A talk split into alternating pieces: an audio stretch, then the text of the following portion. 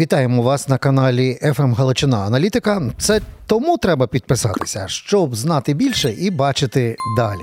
У нас сьогодні спеціальний гість. Він в минулому міністр оборони Республіки Молдова Анатолій Шаларо. Пане Анатолію, вітаємо вас. Добрий день, слава Україні. Героям слава. Е, пане Анатолію, почну від е, достатньо резонансної заяви. На неї відреагували і в Європі, зокрема, про те, що е, за заявою президентки Молдови Мія Сандо каже, що Росія готує переворот. У Молдові за участі спеціальних агентів громадян Росії, Білорусі, Сербії та Чорногорії. О, е, Може, вам щось більше відомо, і як це е, зробити в сьогоднішніх реаліях в Кишиневі? Это давно известно э, стремление России дестабилизировать положение в Республике Молдова. И даже недавно было заявление одного политика российского о том, что они долго пытались свергнуть правительство, но это у них не удалось. Сейчас они ищут другие пути. Э, назначить Кишиневе промосковское правительство, потому что им очень нужен контроль над Республикой Молдовой, над укреплением своего контингента, э, военного контингента в Приднестровье и в целом даже по Республике Молдова.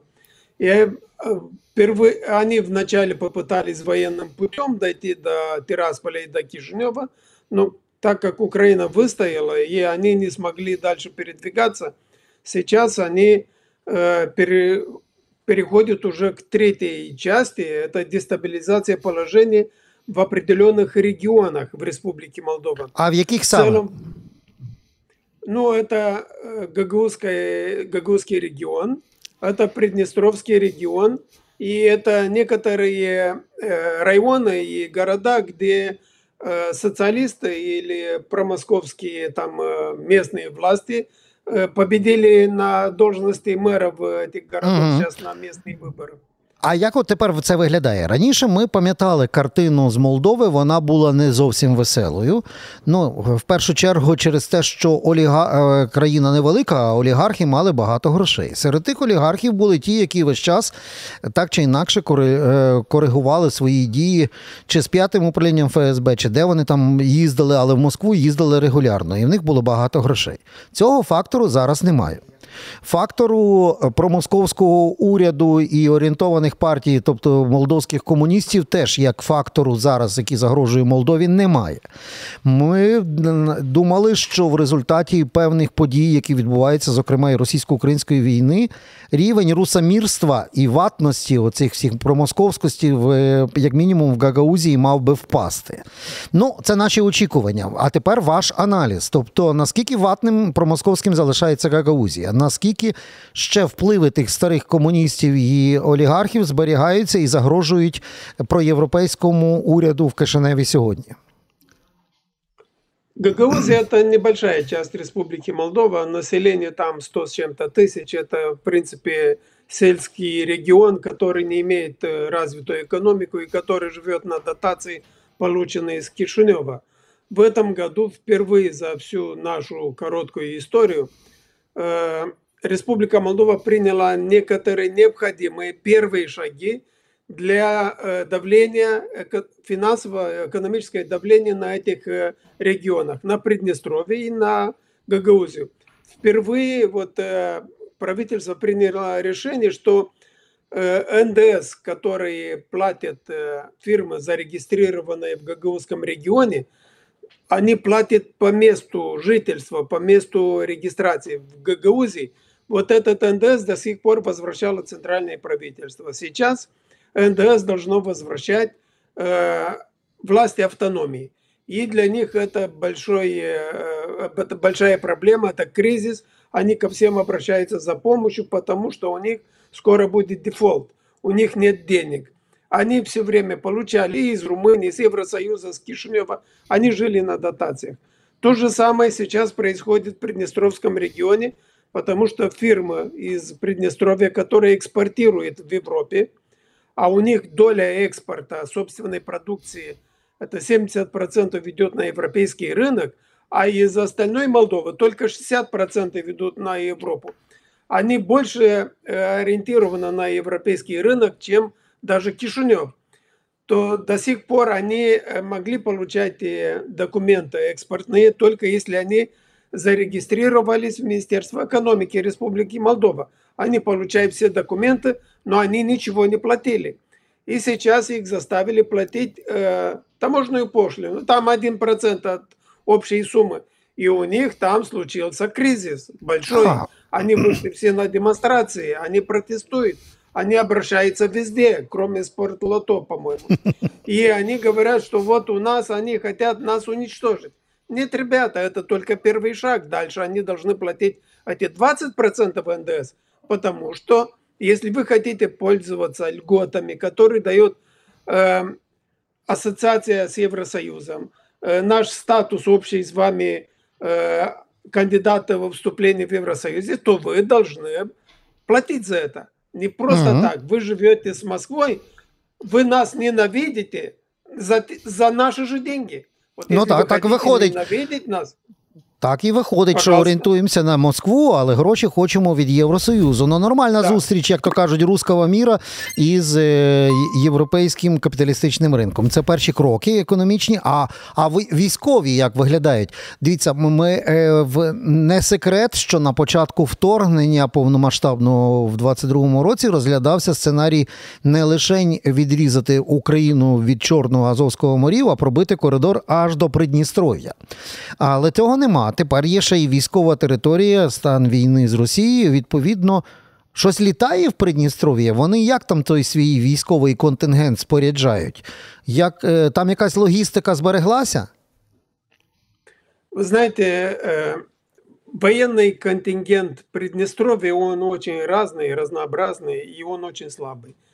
Э, российские войска там, они, э, когда я уходил с должности министра обороны, их было 1200, из которых половина технический персонал, и только 30% были приезжие из России. Остальные это местные.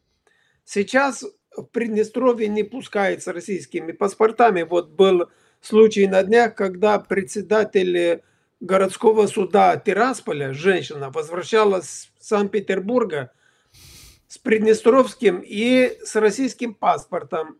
И забрали этот приднестровский паспорт, потому что его никто не признает. И выдворили ее, вернули опять в Ереван, потому что она не смогла доказать цель визита и не смогла показать, что у нее есть деньги для проживания в Тирасполе. И это очень серьезный сигнал, что те, которые пользовались российскими паспортами, дальше не могут никуда летать. Добре, але уїжджати. це паспорт паспортом. А я вас запитую, чи там, наприклад, військово-транспортні літаки російські летять в Придністров'я, вони їм везуть там, нет не знаю. таких. Нет, нет таких. Я не дошел просто до этого. Ага. Э, единственный аэропорт, который э, гражданский, это Кишинев. Есть еще один военный аэропорт под Бельцами.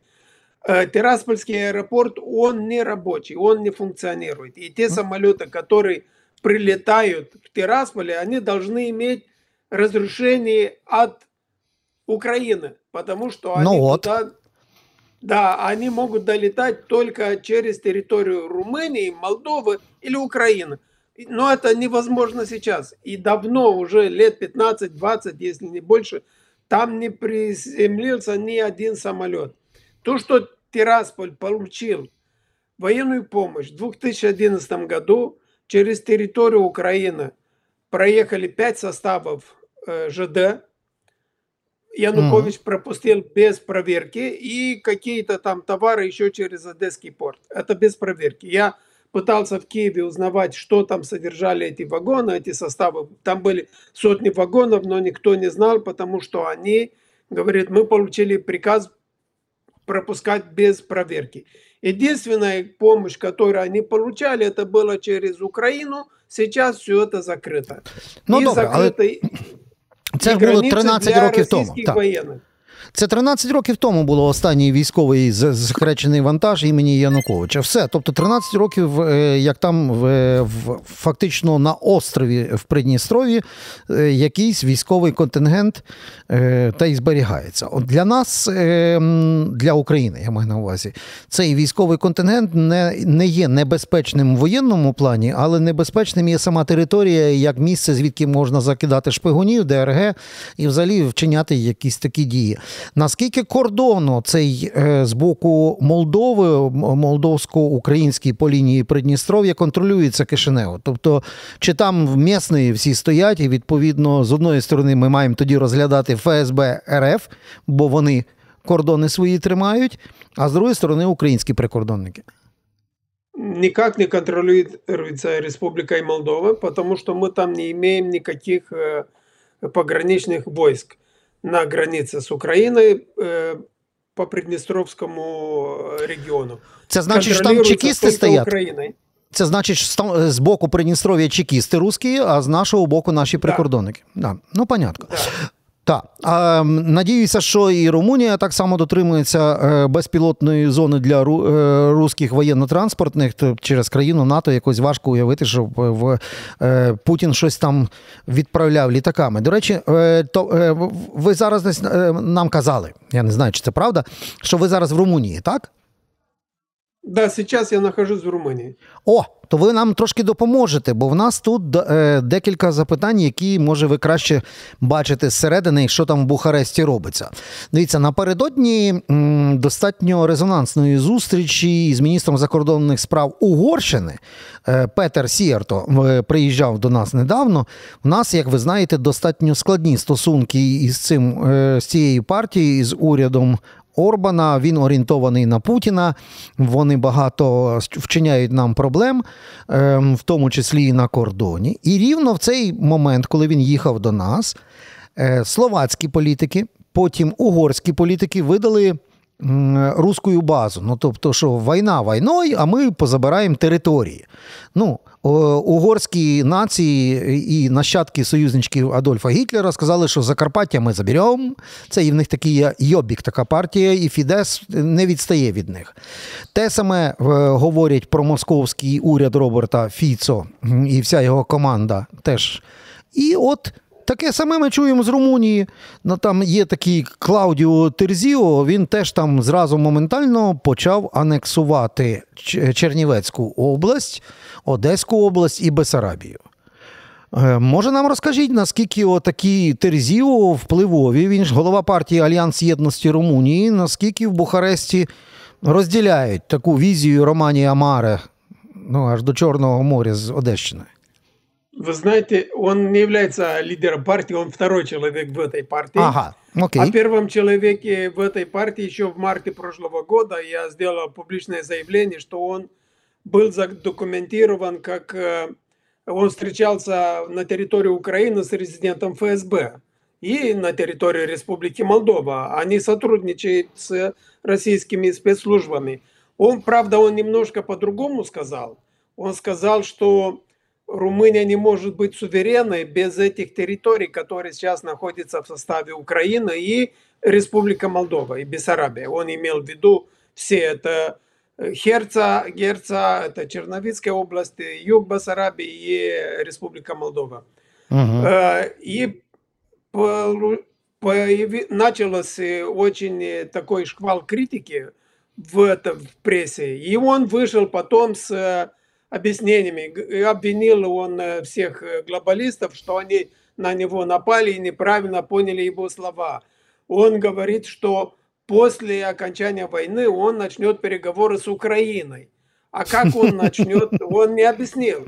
И на каком основании он начнет переговоры с Украиной? Официальная позиция румынского государства – это то, что те румыны, которые живут в Украине, имели Э, равные права с украинцами, чтобы они пользовались всеми благами цивилизации, в том числе национальной школы, право обучаться на румынском языке, развивать свою культуру и так далее. И об этом румынское государство говорит открыто и э, ведет э, сильную такую э, э, переговоры и сотрудничество с правительством Украины. Вот недавно э, перешли на э, название румынского языка как румынский язык, не как молдавский, ошибочно как было. И уже первые шаги были сделаны. Но э, российская пропаганда, она быстро схватила э, эти заявления, и они начали их продвигать. И Царьград, и Правда, и другие э, пропагандистские органы России начали говорить о том, что вот Румыния вот хочет, мы, э, они нас поддерживают и так далее и тому подобное. Терзил и еще и подобные в Румынии есть две партии. Здесь СОС и АУР – это две пророссийские экстремистские партии, которые имеют уже на, в, общем, в общей сложности около 20% в голосов. Ну, это в этих вопросах. Но это не означает, что они придут к власти, и это не означает, что они представляют румынское государство. Терзиев еще в прошлом году, тоже позапрошлом даже, в марте, после э, начала войны, он говорил, что он готов взять на себя ведение переговоров с Россией об установлении э, хороших отношений и сотрудничества с Россией. Ну, сегодня и вчера в румынской печати появилось много обращений. Вот ректор э, э университета дипломатических, э, университет дипломатии, здесь он обратился к парламенту о том, чтобы расследовали деятельность этих пророссийских партий, потому что это нанесет очень большой урон Румынии и международному престижу Румынии.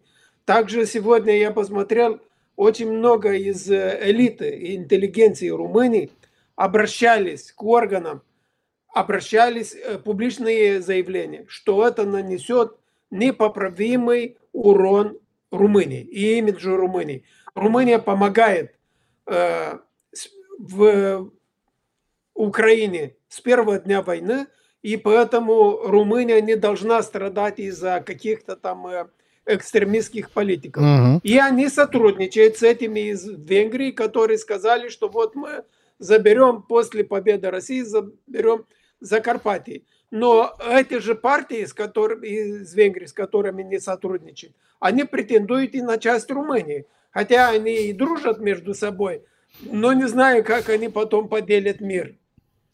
Ну так, це дуже смішна оця сусідська геополітика. Ми досліджували ем, в рамках єдиної Європейської унії, як так сталося, що тільки в однієї країни, а саме в, е, в політично в Будапешті, весь час якісь претензії то до хорватів, то до поляків, то до словаків, то до румунів, то до України. І всі вони територіальні. І при цьому це е, країна, яка ніби в Євросоюзі і в НАТО мала би дотримуватися спільних правил. Про Румунію хотів вас запитати ще один варіант: про он, синхронність виступів отаких е, терзів е, чи інших в йобіків угорських. Ми вже зрозуміли. Синхронно, як сказав агент ФСБ, е, работаємо хором. Добре, а як, а як щодо кордону? Подивіться, ми дуже уважно стежили, як польські ніби перевізники, маючи претензії по грошах до Варшави, раптом блокували саме українсько-польський кордон. І коли ми дослідили цих перевізників, виявилося, що вони так чи інакше в обхід санкцій ганяли на Білорусь до Лукашенки і до Путіна возили. І взагалом є такими пропутінськими і дуже цікавими. От Потім е, словаки долучилися до цього, коли змінилась в них влада, заблокували кордон. Якраз Румунія нам підставляла плече. Довелося великий логістичний гак робити, об'їжджати через Румунію, але румунський е, український кордон працював. Аж раптом там теж хтось пішов е, блокувати. Зараз вже розблоковано. Але хто ці блокатори, хто ці блокадники, які з боку Румунії пішли блокувати румунсько-український кордон? Вони теж якось орієнтовані на політичні сили? Нет, э, вначале аграрники вышли с протестом в связи с тем, что очень сильно подорожала цена на нефтепродукты, угу. на страховку и на другие свои экономические требования. Они давно ведут эти матчи с правительством, и они добились того. Но к ним пригнули паразиты, которые начали выдвигать политические лозунги, антиукраинские. Я сам видел, как один говорил, что не надо помогать Украине, потому что американцы скупили три четверти Украины, и сейчас это Америка. Мы не должны им помогать. И вот этот э, партия Аурат, э, Терзив и Джорджи Семен тоже пошли туда. И э, Диана Шушуака, сенатор, который ярая пророссийская э, деятель, но их выгнали, их освистали, их оттуда выгнали. Они хотели э, прилепить сюда э, украинскую, антиукраинскую риторику, но не получилось. И правительство быстро вмешалось, они э, деблокировали все таможенные пункты, и народ понимает. Вот я сам разговаривал с аграрниками, и я видел их интервью, выступления. Они говорили, Украина не э, имеет никакую вину. И то, что проводят в Румынии, как э, покупают и везут какие-то там количество э, зерна, это не по вине Украины, это местные бизнесмены хотят купить подешевле. Мгм. Или то, что везут в Болгарию, а болгары потом переоформляют и везут обратно в Румынию, это не вина Украины. Я понимаю, они понесли какие-то убытки, но Евросоюз должен возмещать эти убытки. Но в целом народ Румынии и Республики Молдова поддержит Украину, и они понимают, кто стоит за этим. Дякуємо вам за ці важливі деталі. Тому і кажемо нашим гля- глядачам: підписуйтесь, щоб знати більше і бачити далі. Ми подякуємо міністру оборони Республіки Молдова в 15-16 році. Анатолій Шаларо е, власне захищав е, Молдову. А зараз нам з нами поділився своїми знаннями. Пане Анатолію, дякую і до нових зустрічей. До свидания.